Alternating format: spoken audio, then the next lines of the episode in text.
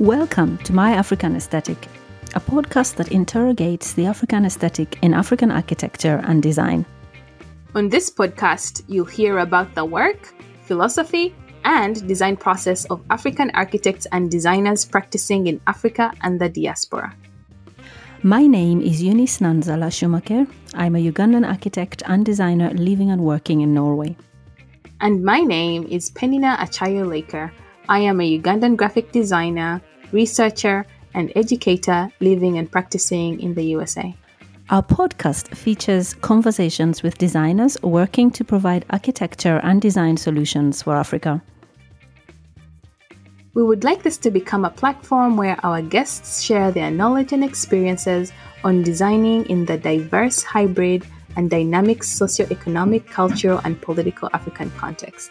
We are looking forward to embarking on this journey with you.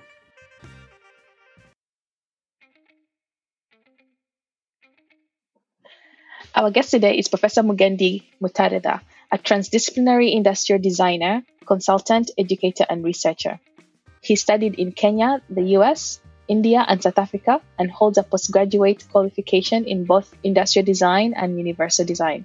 Professor Mugendi has taught in Kenya, Botswana, South Africa, and Sweden, and is passionate about various expressions of socially conscious design, including design thinking slash human-centered design, designerly strategies for mitigating climate change, design for social innovation and sustainability, distributed renewable energy, indigenous knowledge systems, participatory slash co-design, and universal slash inclusive design. Professor Mugendi has a special interest in the pivotal role of design thinking in advancing the developmental agenda on the African continent. He is a founding member of the Network of African Designers, NAD, and affiliated with a number of other international networks, including the Association of Designers of India, who are focused on design within industrially developing world contexts. He is also the former president and executive board member of the World Design Organization, formerly known as the International Council of Societies of Industrial Design. His work with the World Design Organization strives to advance the quest of the industrial design profession to resolve wicked problems in diverse contexts. Professor Mugendi currently serves on the design faculty at Machakos University in Kenya and is also the co founder and chief design officer of Holos Creative Solutions, a Kenyan based design consultancy committed to co creating socially conscious design solutions that celebrate Africa, design, and innovation. Okay, so Professor Mugendi, thank you so much for joining Eunice and I on this episode of the My African Aesthetic podcast. We're really excited to have you here.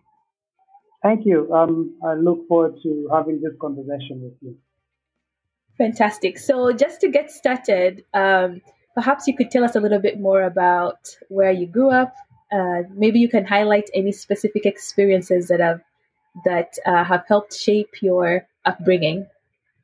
Uh, thanks, Penina. Um, I actually was born in Kenya. Uh, there's a little town uh, known as Chogoria, which is at the foothills of Mount Kenya on the eastern slope. And um, later on, I had the great uh, privilege of uh, traveling to the U.S. as a, a, young child. In fact, I started my schooling in the U.S. because my dad happened to have been on a scholarship to study there. So the family joined him. And um, moved back to Kenya to finish off my uh, uh, upper primary school, if I can call it that, and then uh, joined high school and even my first degree in Kenya the University of Nairobi. So I studied uh, design, and uh, at some point I worked both in the private and public sector. Uh, got a Commonwealth scholarship to study industrial design, which took me to Mumbai, India, at the Industrial Design Center of the Indian Institute of Technology, IIT. Uh, did my master's in industrial design, returned to Kenya, and taught at the University of Nairobi. In fact, I'm the one who set up the industrial design program as well as the interior design program at the University of Nairobi. And at some point, um, moved to Botswana, where we started a new industrial design school at the University of Botswana, and then later on to Cape Town, where I established the master's and PhD programs in design, uh, in industrial design in uh, Cape Town. And only just recently, I was in South Africa or Southern Africa for 18 years. So I just got back to Kenya in, at the end of 2018. And now, presently, um, I'm at uh, a small university known as Machakos University, uh, just about 65 kilometers to the southeast of our capital city of Nairobi. Uh, just to mention also, while I was in Cape Town, I did my PhD in uh, universal design, uh, which looked at the needs of uh, uh, various people. I believe in Europe we call it design for all, uh, and in the UK specifically it would be inclusive design. So that, that's about me. Wow, that that's a it's a very impressive uh, sort of resume you have there. But I'm also struck by how much you have traveled from such an early age. If I could take you back to um, those early days of primary school, you mentioned moving to the US with your dad um, because he was pursuing his PhD there, and then moving back to to Kenya. At what point did you start to realize that design one was was an area that you were interested in studying, and when when were you exposed to this notion of design? Uh, that's a good question because um, I only got to hear of design when I was uh, in the last years of my uh, high school. Uh, I was in Lenana School in Nairobi, and um, it was our art teacher, fine art teacher, who actually told us about uh, design. And um, because I did fine art and also did woodwork and metalwork, and uh, she discovered that I was pretty good with the, you know, woodwork and metalwork, and suggested that if I combined that with fine art, it would lead me to design. Uh, at that point, I uh, wasn't actually very clear. I just knew that I liked tinkering around. And at home, I was notorious for, you know, opening things up and, uh, you know, putting them back together again. Sometimes they worked, sometimes they didn't. But uh, mm. I would have described myself then as uh, incurably inquisitive. And I'm glad mm. that my siblings and my parents, um, you know, were forbearing. Otherwise, I wouldn't have been as um, effective as an industrial designer because that's what we really do. Um, so going to the university is when I uh, then did I did its design, and I realized that I actually like the three dimensional work much more than uh, say 2D, which is visual communication or graphic design or fashion design. I found that I enjoyed the three dimensional work more. And one of my uh, teachers who became my mentor, uh, lecturers, uh, suggested that maybe I'd like to look into industrial design or product design. So that was when the seed was planted for me to ultimately move towards um, uh, industrial design. Hmm. What what what were the thoughts around? What were the thoughts around pursuing a career in design about the time you were studying design in in Africa? Uh, yeah, that's a good question, Eunice, because what happened is um, at about the age of 14 or 15, uh, we had to select certain subjects in high school. And I remember uh, my choice then was to do fine art because I wanted to eventually go get into, uh, you know, design. And uh, I had a sit down with my dad because the parent had to sign off uh, whatever choice one made. And I remember my dad was quite puzzled. He's a pharmacist uh, by training. And he, he, thought I should go into medicine. he thought I was, because I was good in science at the time. and yeah. I remember trying to convince him that I wouldn't blame him later if things went wrong if I did choose to pursue design as a career. And even at that age, we actually shook hands at the end of that conversation. He signed the uh, release uh, letter for me. And um, later years, he reminded me of that conversation.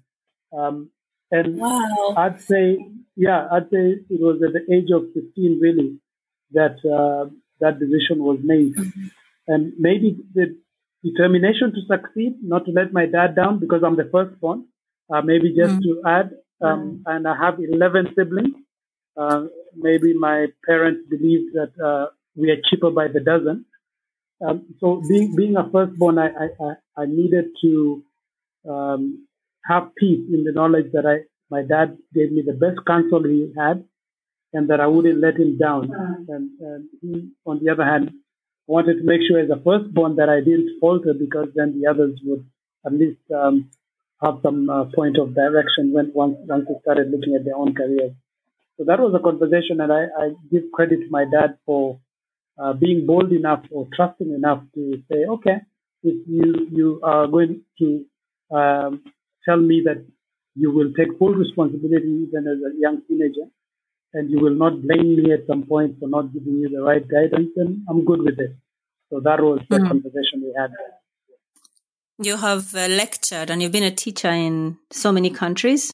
What experiences have you met from students about them choosing to study design and considering the the ideas and the considering the ideas that people have around the whole concept of studying design or design related uh, careers?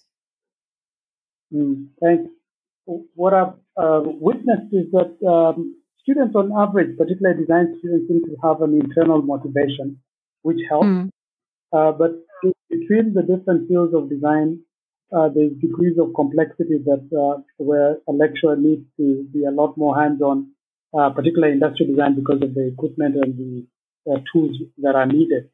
Mm. But on average, I find right across the world that the average design student is quite highly motivated. Mm. In Europe, I found that the emphasis was on self-discovery and self-expression, which I found quite interesting.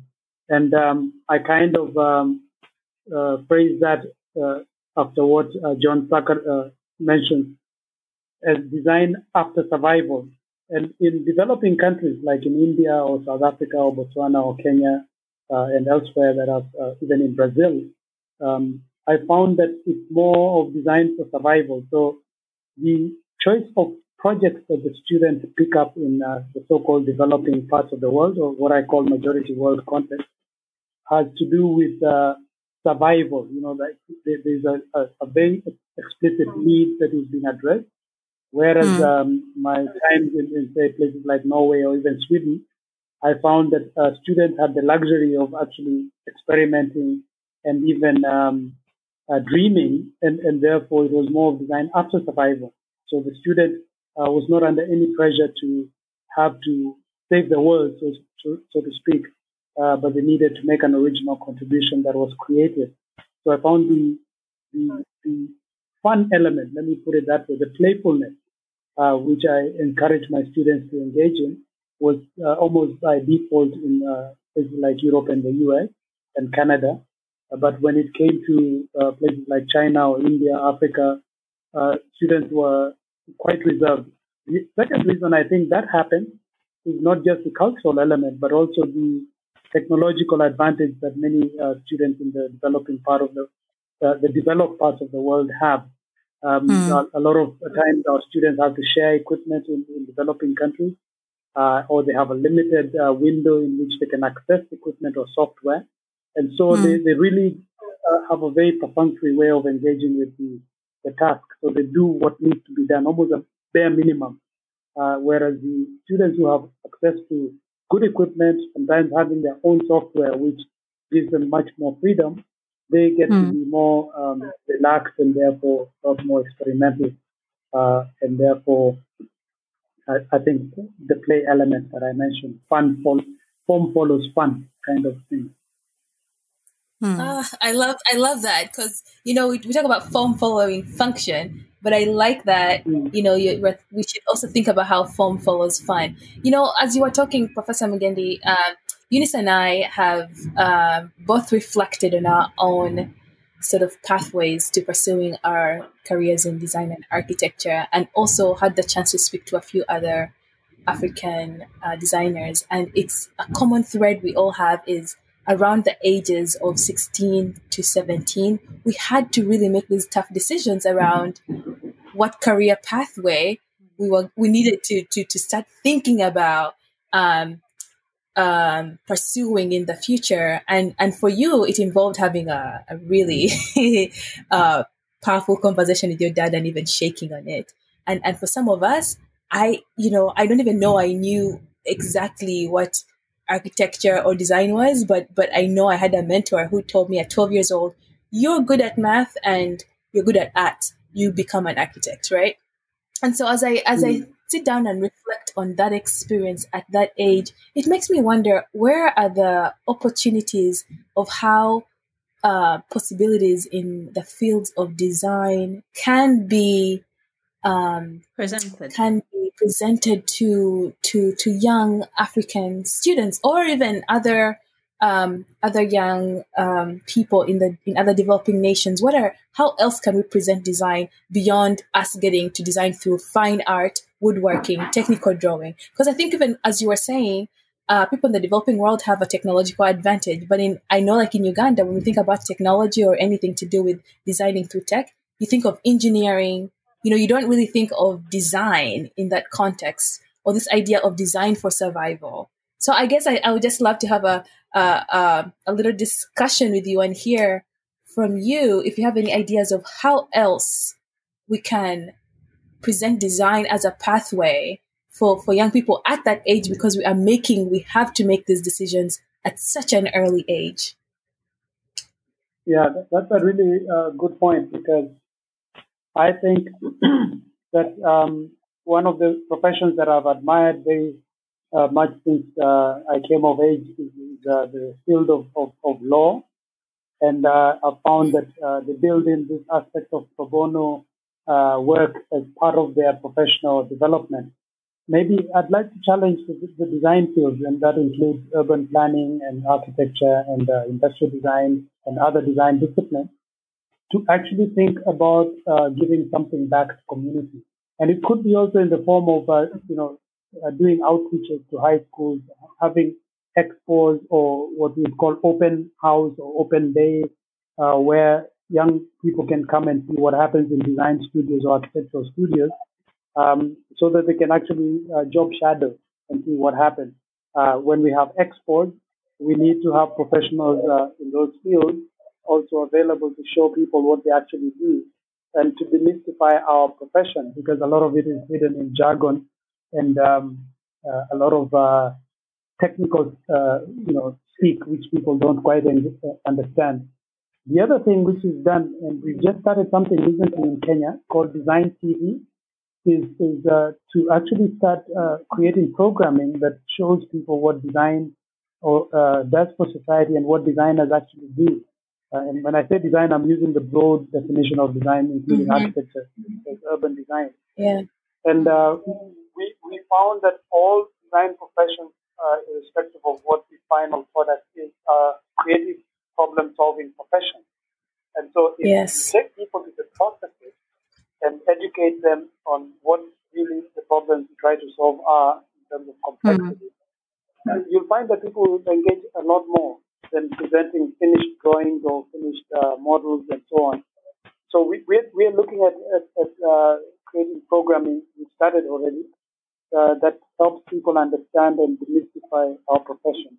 And hopefully this would uh, work not just for young people, but also for fellow professionals. There's a lot of engineers or doctors who don't know why you need a professional architect to do something.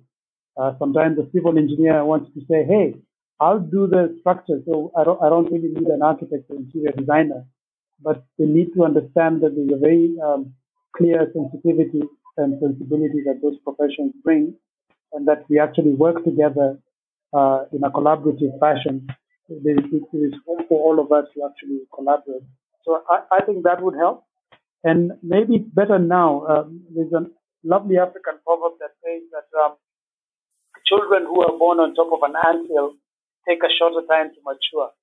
Uh, so those children that are born today are fortunate in that they have found people like us who struggle to find out what our professions actually meant. Uh, now they can start with role models and uh, uh, design heroes, if I can put it that way, who they can relate to. Uh, that was not the case when we were growing up. We wouldn't have been able to identify a designer in our community, but we knew doctors, teachers, uh, lawyers, and occasional accountants. Uh, now at least the young people can say that.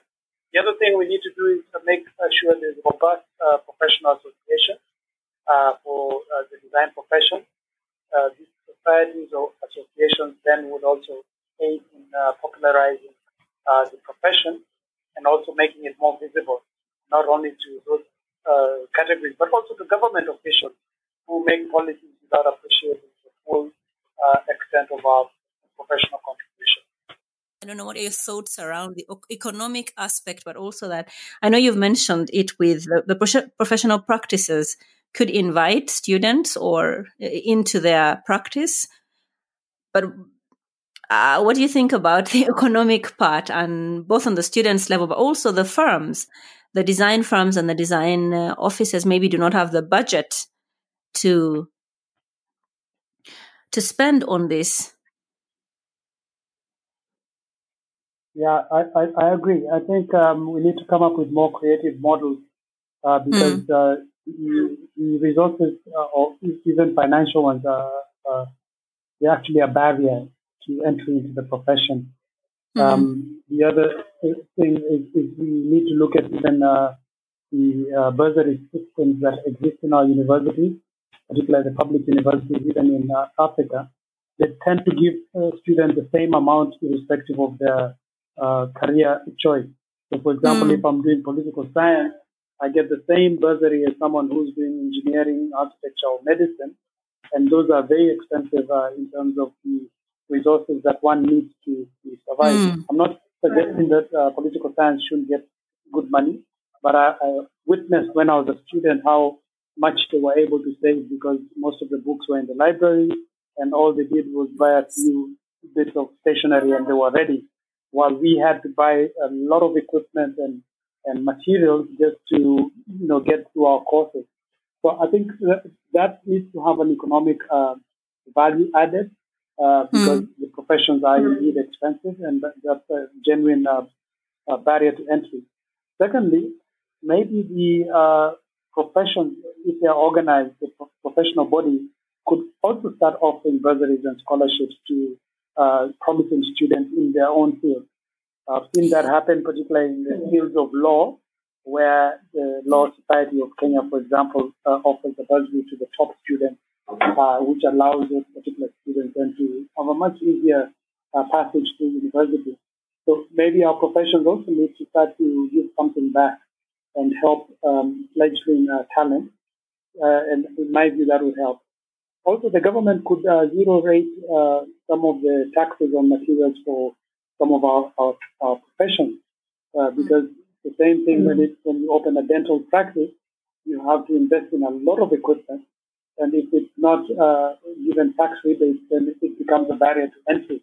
So in the same way, I'd argue that maybe architects, designers, uh, and those other professions that have to do quite a bit with expensive software and equipment also mm. could have uh, preferential uh, rebates uh, so that they can actually have tax exempt um, uh, equipment, and that would also open up the possibility of getting good equipment as opposed to fake stuff and knockoffs Mm-hmm. Yeah, that's. Uh, thank you so much for that reflection. Uh, I want to switch gears a little bit to catch up on um, on your own professional practice. So, as an educator, designer, a researcher, you've studied and traveled uh, to so many countries. In Kenya, you've studied in Kenya, the USA, India, South Africa. Uh, what does it mean to be a transdisciplinary industrial designer? Okay, I, have been caught out. Uh, I should not use words if I don't put my money where my mouth is. Yeah. well, uh, yes, transdisciplinarity essentially uh, means that you collaborate with people who are outside your own uh, core discipline. Mm. in a, trans- so the transdisciplinarity is actually that you're open to creating new knowledge or co-creating new knowledge with other professionals and uh, the other point which one needs to look at is that one should not be shy um, to express ignorance in something because then the next person is happy to share and explain something. So I think uh, that would be my my my take in uh, that particular subject. So you create you co-create new knowledge with other professionals outside of your own discipline. Uh, in any case, I find people who are outside my own discipline very interesting uh, because mm. uh, there are things I, I wouldn't know mm. unless someone else told me. So that's why I would mm-hmm. describe myself as a transdisciplinary industrial designer. What, what what are your thoughts on um on what that sort of methodology and mode of learning uh, says about the way we currently teach designers or architects? Because I know, at least in my on education, I uh, I found that I was working solely with designers in a single discipline, and then I think um, while in graduate school, I was still pursuing design within a single discipline, and our school was actually um, based in the School of Art, and which is I think common for a lot of design schools um, in the US. But now I teach in a liberal arts university where design and architecture with studio art that also in, includes fashion design and communication design sort of speak to each other. So still as a discipline, we learn in a somewhat multidisciplinary way. But because we're in a liberal arts school, we are encouraged to seek out collaborations or talk to um, other disciplines, whether it's like in social work or public health. So our students are taking classes across. And I wonder what your thoughts are on on um, what that experience you've had being a transdisciplinary designer, being at the fringes of multiple professions, says about how maybe we can reimagine design education in an African context. No, I, I totally agree. I think uh, the idea of blended or hybrid um, environments is actually good for everyone. Um, I found that even the other disciplines appreciate hearing more about design. For example, if you take a topic like design thinking, I found that um, non-designers seem to be far more excited about uh, design thinking than designers themselves. It's like designers mm-hmm. just do it. We don't even need to uh, articulate what we do. Now that we've been forced to discuss it, uh, people say, I, yes. I, I, want to also be innovative and I want to be a problem solver. So I think it helps when designers are forced to articulate some of their own black box thinking. Um, and that actually expands the scope of those who appreciate our profession. And uh, there's so many interlinks because knowledge is, is, is uh, permeable. I mean, the, the, membrane is very permeable. We, we cannot, in the world we live in today, uh, get too precious about our silos. So the idea of, uh, you know, you know, knowledge silos, that should be totally debunked because we need to speak to other people and we need to mm. learn from them. Mm. Um, mm. so I, I, am totally committed to the idea that uh, even designers, uh, even within our staff, we try to get as many non-designers as possible so we've got almost like an 80-20 uh, split, where 80% uh, from the core disciplines of design and 20% come from other fields, uh, which which help enrich our programming. Um, the reason I say this is because in reality, when we get into the big wide world, we meet those people again. So it helps for us to uh, establish some dialogue with them and get to understand uh, some of the core principles. And I think as one goes higher, as you mentioned, uh, with the uh, graduate school, it becomes more philosophical and more epistemological, then you want to, you find actually there's a lot in common. Uh, some of the theories and philosophies we use mm-hmm. are found in other disciplines as opposed to the methodology we use within our core discipline. So it's in our interest to, to expand our, our uh, vocabulary. Maybe that's a good way of saying it that uh, mm. by, by talking to other professionals, we expand our, our, our lexicon. And, and in so doing, we then are able to even communicate because those same professions be our clients as well. So when you understand the way they think, uh, then you can also articulate yourself better and uh, reach them in a way that's uh, much more effective. I believe at the core, every design discipline is about storytelling. Uh, mm. And, and uh, so it's very important that uh, we have authentic stories to tell, and we need the vocabulary to tell the story in an accessible manner so people can actually understand. Uh, there's a lot to learn from when we talk to people and invite them to the conversation, even if we are the ones design, designing for them. Because I mean, that is the reality when we meet clients is that our job is actually to listen to what they say, actually spend more time listening to what they say, ask them how they are using products. I'm I'm sure, and with design thinking, if I have if I have understood it in a, in a correct way, also many businesses actually are using it to to see how they can better the products they have, uh, how they can how they can improve many things, and those are all those are opportunities for designers. I think by ignoring or by not being open to collaborations or or interdisciplinary exchange of knowledge. I think we designers and architects are also missing out on opportunities, business opportunities, but also, as you said, opportunities to grow. Indeed. Uh, yeah. I think it's, uh, we live in an interconnected world, and um, the challenge is there's a lot of information out there, but not as much knowledge. And so, for me, knowledge is applied, it's application of information in a way that is useful to people. So we, we need to, to be open.